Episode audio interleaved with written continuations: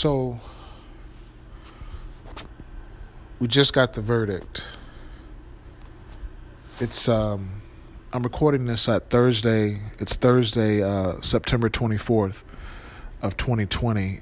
Um, a few hours earlier, Wednesday the twenty-third. A few hours earlier, we get the the verdict that nobody will be criminally charged for the death of Breonna Taylor. And so when I saw that verdict, I was like, the streets are going to go wild tonight. And I just wanted to say this because I know it's true. And I, I saw something I wanted to share with you. I saw something that was just really disturbing. You know, we really have to pray because the system is, there's a disconnect. You know, when I was growing up, police officers, they would give us baseball cards. They would pull up, they would pull over their squad car. They would let us look inside the squad car. They would give us baseball cards, and they knew our names. The police officers, we knew their names, and they knew our names. Even when we got to junior high, you know, we had a police officer in the school every day, and that police officer knew our names.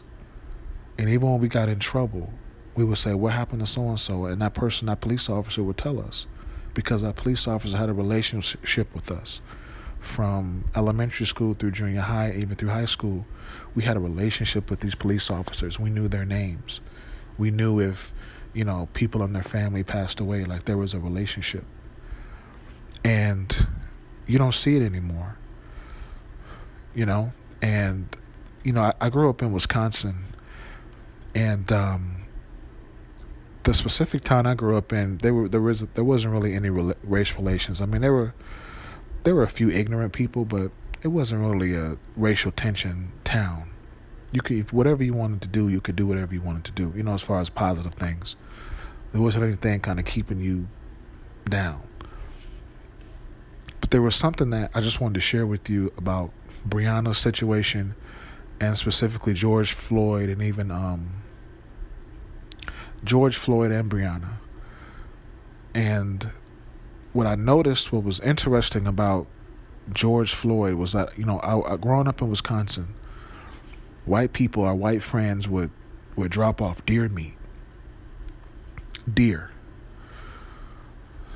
They would go deer hunting, and, and they would drop off deer meat at our house.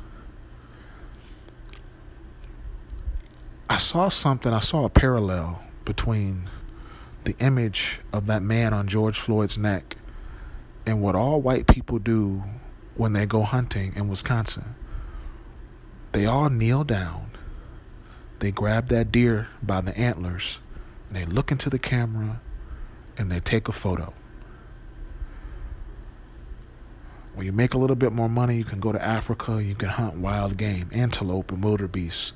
And even in Africa, white people in South Africa, they all do the same thing. They kneel down and they take a picture with the animal. And when I saw that man on the back of George Floyd's neck, I saw him apply pressure to that man's neck as he cried out for his mother. And I saw him look into the camera in broad daylight with people looking around. And it connected. Because of, you know, personal experiences I've had, it was a parallel. I said, they hunted that man like he was wild game. George Floyd, Breonna Taylor, all those bullets.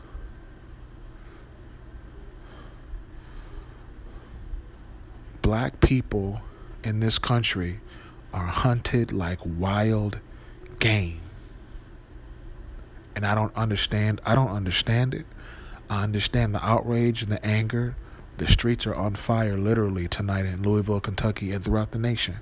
People are on the streets right now protesting, and they're angry, and they're being arrested, and it's getting violent, and it's just getting crazy. And it's been like this throughout twenty twenty. But I, I just wanted to, to give you that parallel. That's what I saw from my personal experience. When I saw him kneel down on his neck like that, I said, this man was hunted. This man was hunted like he was a wild game. We got to pray. We got to pray because this is one of the craziest. We're never going to forget this year. But I just wanted to, to show you that parallel. We have to pray and we have to change this system. We got to vote the right people in office. We got to get involved in the political system. We have to speak up. We have to speak up because nothing's going to change until somebody says something.